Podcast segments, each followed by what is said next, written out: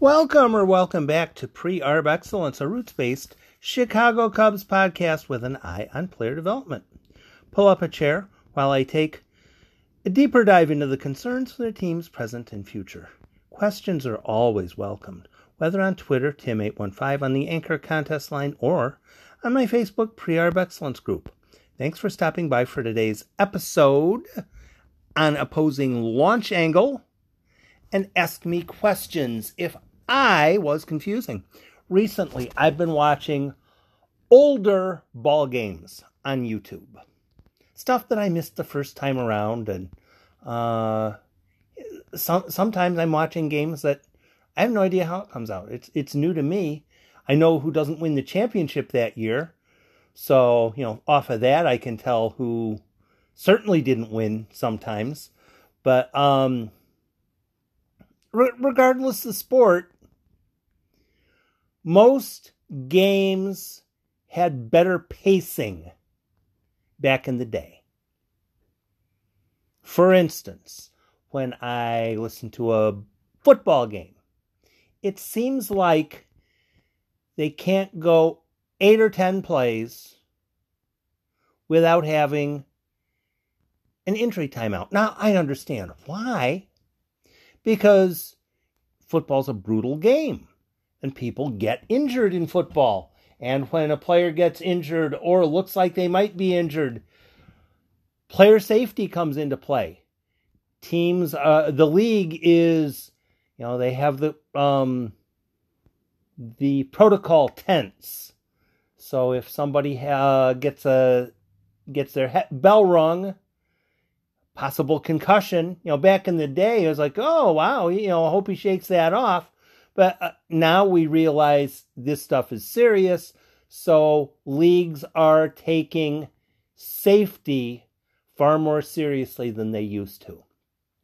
Also, back in the day, when you go far enough back, there weren't any video replay reviews.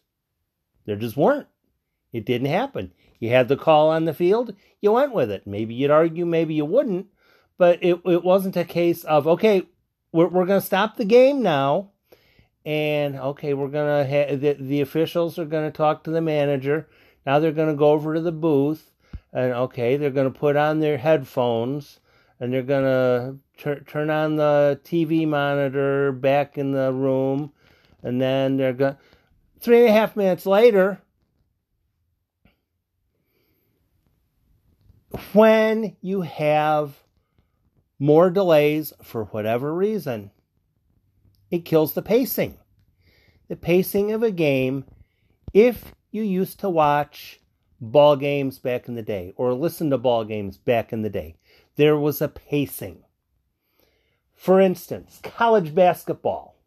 There used to be, coaches had five timeouts. They knew they had five timeouts. They wanted to have all five timeouts for the last minute and a half, if at all possible. Maybe, maybe, maybe, maybe they would call a timeout in the first half. And if they would call a timeout in the first half, or maybe early in the second half, that timeout would eliminate one of the television timeouts. Now, no, no, no, no, no. If a, if a coach calls a timeout at, a full timeout at twelve forty, with twelve forty-seven remaining in the first half, that doesn't eliminate the twelve-minute timeout. They're still going to get that timeout in. So you're still going to have all the timeouts. The game just absolutely crawls to a halt. But on the plus side, the colleges are making money from it, and the players don't get any of the money. Well, whatever. Um, pacing is just entirely different now than then. Uh, in the N B A, again, if you go back far enough, the twenty-second timeout was only for injuries. Now it's, well, I want a timeout, but I don't want to call timeout, so I'll call twenty instead. And you have one twenty in each half.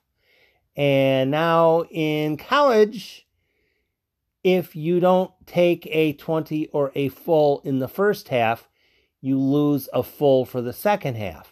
So if it gets to be twenty-seven seconds left in the first half, and the coach fully well knows he hasn't taken his twenty-second timeout yet. Okay, I'm going to take my twenty-second timeout. Now, what happens in a twenty-second timeout, or maybe maybe they maybe they call them thirties in college. Yeah, I think they do. Um, thirty seconds. You know how long thirty seconds is, right? When I was working in the C B A, if there's a twenty-second timeout, the buzzer would go off fifteen seconds after the timeout was charged. Then everyone would, you know, saunter back out onto the floor. But now a twenty-second timeout, regardless of the sport, twenty-second, thirty-second, whatever, you have an outro going to advertising. Then you have a thirty-second advertisement. Then you come back from the advertisement with an intro advertisement. That sounds like it's more than twenty seconds or thirty seconds. The pacing is just gone, absolutely gone in ball games. And baseball's no different. Baseball realized quite a few years ago that if you take pitches, you run the pitch count up for pit, the starting pitcher, you get into the bullpen, preferably early, against the middling pitchers, the pitchers that struggle, and then hopefully you can eat ripping apart the second and third tier of a team's bullpen. That's the entire plan. Back in the day, it used to be, so I'm going to pitch at you like. But teams realized that running up pitch counts, churning through at bats against relievers, it's not entertaining baseball. But it's effective baseball when you're talking about wins. Thanks for listening to my podcast. I put effort and quality into each one to try to assure information you won't necessarily get as promptly or completely from other sources. If you have friends that might enjoy this sort of informational delivery service on Deep Dive Cubs News, send them a link of an episode that might resonate with them. Perhaps this one. Hitting like, share, follow, retweet, or subscribe is also appreciated. Ask me if you need help in sharing. Much of this podcast is assessing value. As you assess the value this podcast provides you, most podcast delivery systems allow a link for you to contribute the amount that is most applicable for you. Thanks for any and all levels of support. Imagine you're doing some farming. You had a half an acre. You're going to plant something. Wheat, rye, corn, soybeans. So what are you going to plant? I don't know. I haven't decided yet. I'm going to plant. Okay. Well, what, what are the things that you would go through? Probably do a soil sample. Talk to some of the farmers around and, you know, ask them what they're doing, what works best for them. Maybe you'd find an outside um, land soil specialist and ask them, you know, what, what works in this area? I've talked to the people around here, but in case they're all idiots, what is it that would seem to work best for the soil that I have, considering the temperature, the climate, et cetera, et cetera, et cetera? So you'd ask questions, and you'd fully expect someone to tell you, well, some of the ideas that you have probably are wrong. Some of them are right, some of them are wrong. But you're asking questions because you want to learn. And you want to learn because you want to plant the crops that you can actually grow effectively on your half acre. When you're trying to do what is most useful, sometimes you will find out some of the things you had been doing were inaccurate. When people talk about how they don't like launch angle, launch angle isn't a trifle. It's not like apple salad. Do you like apple salad? I generally tend to like apple salad. I don't like mayonnaise, but I like apple salad when it's done up properly. And, um, yeah, apple salad's pretty good.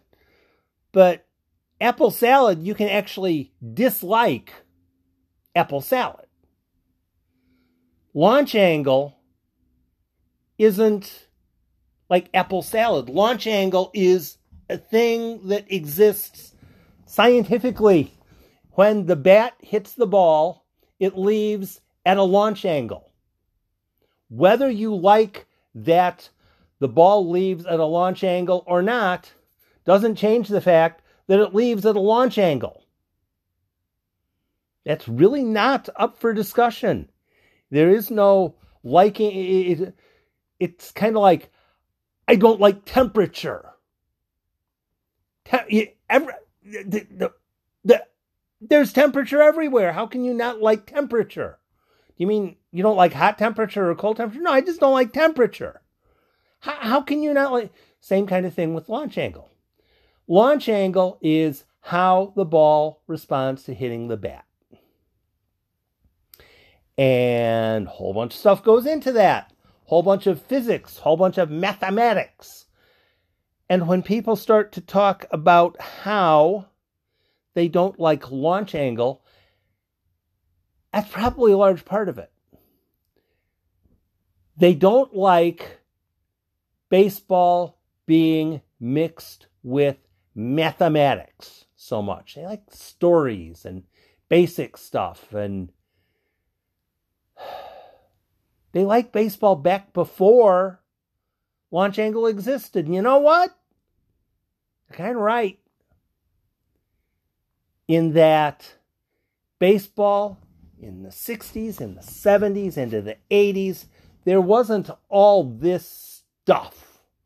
All this thrown together stuff that people realized, this is really bad baseball. This is really bad baseball.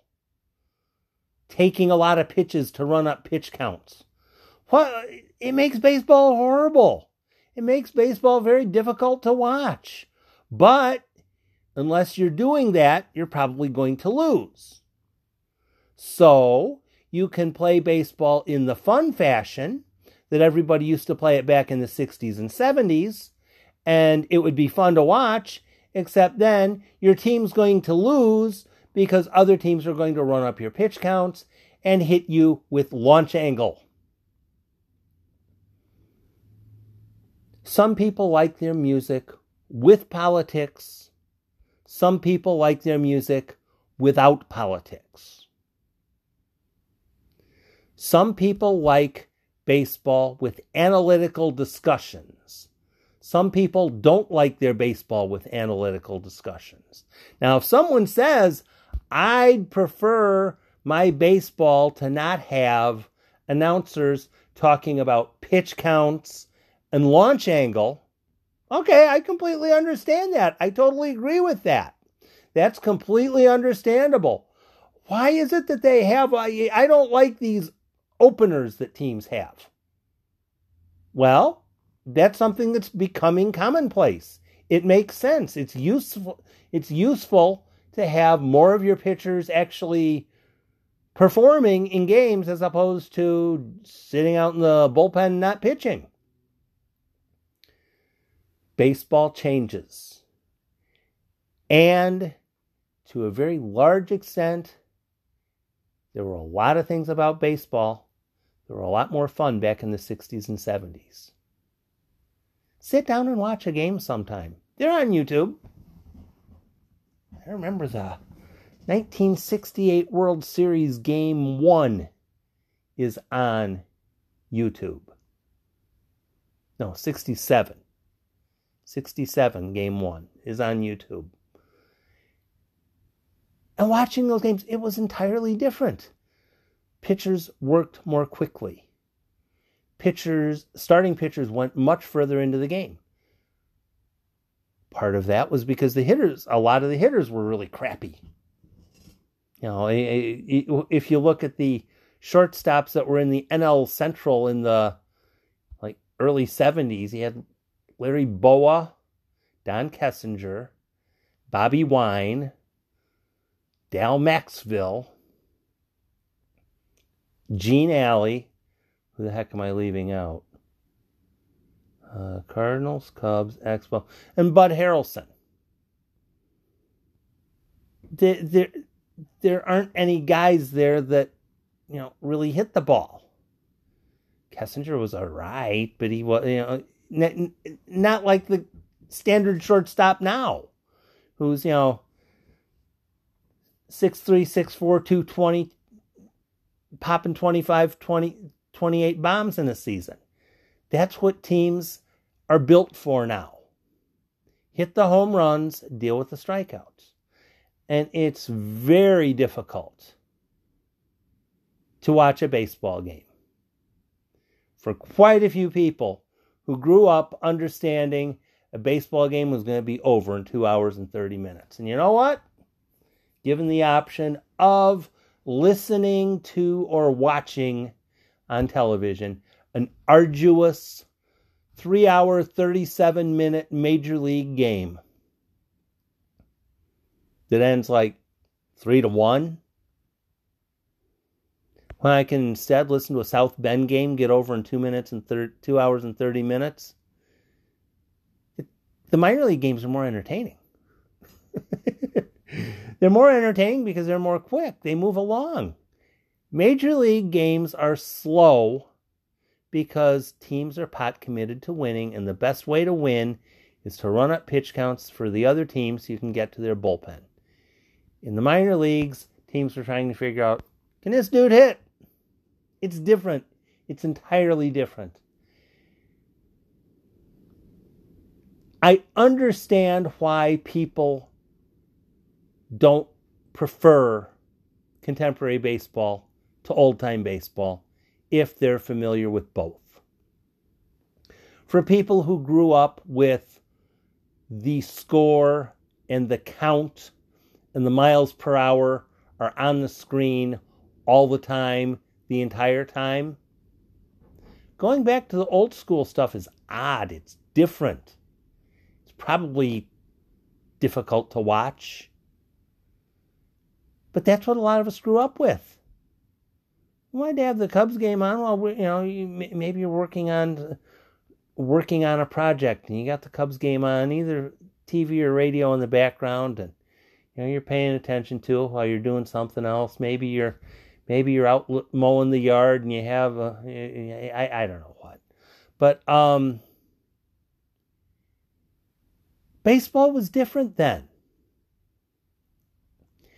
And